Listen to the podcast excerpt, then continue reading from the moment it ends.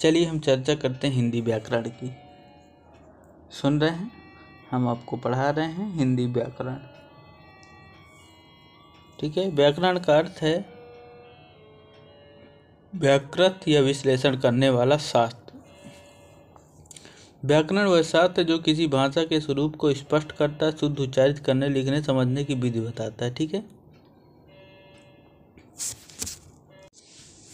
व्याकरण द्वारा भाषा का परिष्कार किया जाता है। व्याकरण वस्तु भाषा के अधीन होता है। भाषा के अनुसार परिवर्तित होता रहता है। व्याकरण के अंतर्गत संज्ञा, लिंग, वचन, कारक, सर्वनाम, विशेषण, क्रिया आदि का वर्णन किया गया है। ठीक है? अब हम बात करते हैं इसमें संज्ञा, लिंग, वचन, कारक, सर्वनाम, विशेषण, क्रिया आदि का वर्णन किया गया है। तो इसी में और चलते हैं हम। पहले नंबर पे देखते हैं संज्ञा। संज्ञा विकारी शब्दों से, जिन विकारी शब्दों से किसी व्यक्ति, स्थान, प्राणी, गुण, काम, भाव आदि का बोध होता है, उसे संज्ञा कहते हैं, ठीक है? नाम और संज्ञा समानार्थक शब्द हैं, इनमें कोई अंतर नहीं है। नाम कह सकते हो या संज्ञा कहते हो, किसी स्पेशल व्यक्ति का नाम हो सकता है, ठीक है? देखते हैं, संज्ञा जो है संज्ञा के टाइप देखते हैं। पहले नंबर पे जातिवाचक, दूसरे नंबर पर व्यक्तिवाचक, तीसरे नंबर पर भाववाचक चौथे नंबर पर समूहवाचक और पाँचवें नंबर पर द्रववाचक संख्या। अगर हम इंग्लिश में बोले तो इन्हें हम जातिवाचक संज्ञा को क्या कहते हैं? प्रॉपर नाउन शायद बोल सकते हैं। ठीक है व्यक्तिवाचक संज्ञा को हम्म, क्या बोल सकते हैं? ठीक है ध्यान से समझना गलती हो गई है। हम्म, जातिवाचक संज्ञा को कॉमन नाउन और व्यक्तिवाचक संज्ञा को प्रॉपर नाउन ठीक है? और भाववाचक संज्ञा को क्या बोलेंगे? हम्म, द्रववाचक संज्ञा को ए, क्या बोलेंगे? समूहवाचक को तो कलेक्टिव नाउन हो जाएगा और द्रववाचक संज्ञा को मटेरियल नाउन हो जाएगा राइट लेकिन भाववाचक संज्ञा को शायद हम अब्स्ट्रैक्ट नाउन बोलेंगे। क्या मैं सही हूँ? ठीक है कोई बात नहीं ठीक है हमने पाँच टाइप से पढ़ा संज्ञा। ठीक है? फाइव टाइप संज्ञा नाउन ठीक है?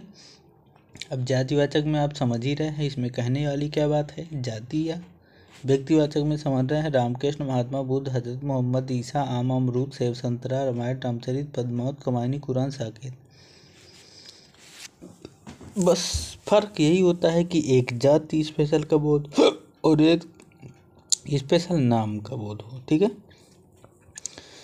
फिर अगर हम इसमें और और देखें तो हम जातिवाचक और व्यक्तिवाचक संज्ञा में अंतर देखेंगे अगर तो जैसे कवि, स्त्री, नदी, नगर, पर्वत तो हम व्यक्तिवाचक में सूरदास, स्पेशल कह सकते हैं, राधा को कह सकते हैं, यमुना, मुंबई, हिमालय। भाववाचक संज्ञा में गुण, दशा, व्यापार का बोध होता है, उन्हें भाववाचक संज्ञा कहते हैं, ठीक है? गुण, दशा या व्यापार का बोध होता है, ठीक है? उन्हें हम भाववाचक संज्ञा कहते हैं। जैसे गुण के अर्थ में बात की जाए, सुंदरता, कुशाग्रता, बुद्धिमत्ता इत्यादि। अवस्था के आधार, अर्थ पे जवानी, बचपन, बुढ़ापा इत्यादि, ठीक है? दशा के अर्थ पे उन्नति, अवनति, चढ़ाई, ढलान, ठीक है? दशा के अर्थ में। भाव के अर्थ में मित्रता, शत्रुता, कृपणता, ठीक है? फिर जातिवाचक संज्ञा में हम अगर निर्माण करना चाहे तो अव्यय में आओ, अन, ई, ता तो पन, आई आदि प्रत्यय जोड़कर किया जाता है। जैसे मनुष्य, मनुष्यता, लड़का, लड़कपन, पुरुष, पुरुषत्व, नारी, नारित्व, बूढ़ा, बुढ़ापा, ठीक है? ये सारी चीज़ें निर्माण करने के लिए। फिर हमने देखा समूहवाचक संज्ञा। समूहवाचक की अगर बात करें तो समूहवाचक संज्ञा में स्पेशल समूह का बोध होता है, उन्हें समूहवाचक संज्ञा कहते हैं। जैसे व्यक्तियों के समूह, कक्षा, सेना, समूह, संघ, टुकड़ी, गिरोह और दल इत्यादि। वस्तुओं के समूह, कुंज, ढेर, गट्ठर, गुच्छा इत्यादि। द्रववाचक संज्ञा की बात करें, ठीक है? पदार्थ द्रव को बोधा जिसे हम नाप तौल कर सकते हैं, लेकिन गिन नहीं सकते, ठीक है? नाप तौल तो कर सकते हैं, लेकिन गिन नहीं सकते। उसमें आती सोना धात चांदी, लोहा, तांबा, पीतल आदि पदार्थों के नाम, दूध, दही, घी, तेल, पानी आदि, ठीक है? अब हम व्याकरण के एक हिस्से में इंटर कर चुके हैं, उसे हम अध्ययन किया। अब हम अगला है, अगला टाइप है लिंग, ठीक है? लिंग हिंदी में केवल दो प्रकार के होते हैं। ध्यान से समझना, हिंदी में लिंग दो प्रकार के होते हैं, पुलिंग और स्त्रीलिंग। इसमें और कोई लिंग का प्रयोग नहीं होता, ठीक है? फिर हम पहचान करना, थोड़ा सा ध्यान से समझेंगे लिंग और पुलिंग और स्त्रीलिंग की पहचान के बारे में, ठीक है? ये थोड़ा सा जटिल काम होता है, पर ध्यान से देखेंगे, समझ में आ जाएगा, ठीक है? संस्कृत के पुलिंग तथा नपुंसक लिंग शब्द जो हिंदी में प्रयुक्त होते हैं, जो संस्कृत में पुलिंग और नपन नपुंसक लिंग होते हैं, जो हिंदी में प्रयुक्त होते हैं, वो प्राय पुलिंग। समझ में आ रहा है? जो संस्कृत में पुलिंग और नपुंसक लिंग होते हैं, क्योंकि लिंग दो प्रकार के होते हैं, पुलिंग या स्त्रीलिंग, ठीक है? तो संस्कृत में नपुंसक लिंग है तो जो नपुंसक लिंग है संस्कृत का, उसे हम हिंदी में पुलिंग की श्रेणी में रखते हैं, राइट? फिर संस्कृत के स्त्रीलिंग शब्द जो हिंदी में प्रचलित हैं, जो संस्कृत के स्त्रीलिंग शब्द जो हिंदी में प्रचलित हैं, प्रायः स्त्रीलिंग ही रहते हैं, ठीक है? इसमें कौन सी बड़ी बात है बताने वाली, ठीक है? फिर जिस शब्द के अंत में आ, आओ, पा पन्ना प्रत्यय हो, ठीक है? तो वो हमारे पुलिंग में आएँगे। प्रत्यय का मतलब समझ रहे हो ना? आ, आओ पा पन ना हो, उसे हम पुलिंग कैटेगरी में रखेंगे। अगर आई, वट, हट आदि प्रत्यय हो तो प्राय स्त्रीलिंग में रखेंगे, जैसे सिलाई, बुनाई, कटाई, लिखावट, बनावट, घबराहट चिल्लाहट टाइप ठीक है? आई, वट, हट, ठीक है? प्रत्यय में। फिर हम एक चीज़ और ध्यान से समझेंगे, महीनों, दिनों, ग्रहों, पर्वतों के नाम पुलिंग होते हैं। महीनों का मतलब आप समझ रहे चैत बैसाख, जनवरी फरवरी, ठीक है? दिनों की बात करें, सोमवार, मंगलवार। ग्रहों की बात करें, राहु, केतु। पर्वतों की बात करें, हिमालय, विंध्याचल, ठीक है? ये आपके किस्म की कैटेगरी में रखेंगे हम पुलिंग महीनों, दिनों, ग्रहों, पर्वतों। महीनों की बात करें, महीनों से दिनों की बात करें, ग्रहों की, पर्वतों की। राइट फिर अगला है, नदियाँ, तिथियाँ नक्षत्रों के नाम स्त्रीलिंग होते हैं राइट यानी तिथियाँ जो होती हैं, एकादशी, द्वितीय या चतुर्थी या चतुर्थी, इसे हम जो है किसमें रखेंगे? स्त्रीलिंग में। फिर इसी तरह हम देखेंगे नक्षत्र। नक्षत्र समझते हैं हम चौबीस नक्षत्र होते हैं शायद। अश्विनी, रोहिणी आदि, ये नक्षत्र भी किसमें रखते हैं? स्त्रीलिंग में। नदियाँ भी है स्त्रीलिंग। नदियाँ तो हम समझ रहे हैं स्त्रीलिंग। ठीक है, लेकिन स्पेशल तिथियों नक्षत्रों के नाम ध्यान रखना। फिर संस्कृत के उकारांत, ठीक है, जो संस्कृत में जिसमें उ से अंत हो रहा हो, यानी उन्हें उकारांत कहते हैं।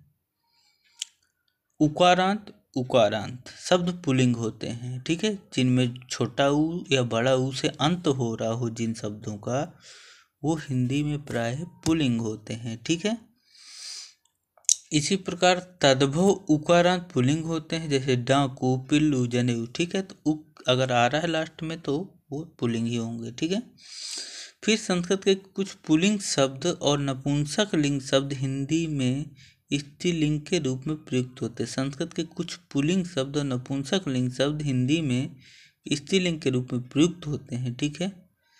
जैसे अग्नि, आत्मा, ऋतु, वायु, संतान रास इत्यादि, इसे हम पुलिंग, यानी नपुंसक लिंग शब्द हिंदी में स्त्री, यानी हिंदी में इन्हें स्त्रीलिंग बोलेंगे। ये संस्कृत में पुलिंग और नपुंसक लिंग, लेकिन हिंदी में इन्हें अग्नि, आत्मा, ऋतु, वायु, संतान रास इत्यादि को हम स्त्रीलिंग बोलेंगे। द्रववाचक शब्द प्राय पुलिंग रूप में प्रयुक्त, जितने द्रववाचक शब्द हैं, प्राय पुलिंग रूप में प्रयुक्त होते हैं, ठीक है? घी, तेल, मक्खन, दूध, पानी, हीरा, मोती, पन्ना, लोहा, तांबा, जो द्रव यानी द्रववाचक संज्ञा कह सकते हो द्रववाचक, ठीक है?